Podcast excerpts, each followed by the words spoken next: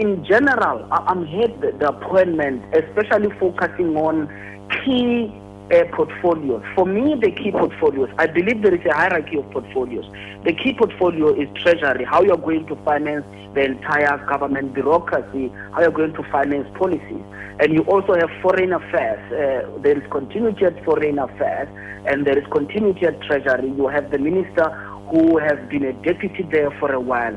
The minister who has a knowledge of a director general, in my view, Nhlanhla Nene, will be able to stabilize that portfolio. So in general, quite promising, but you're still maintaining certain individuals that I don't understand why.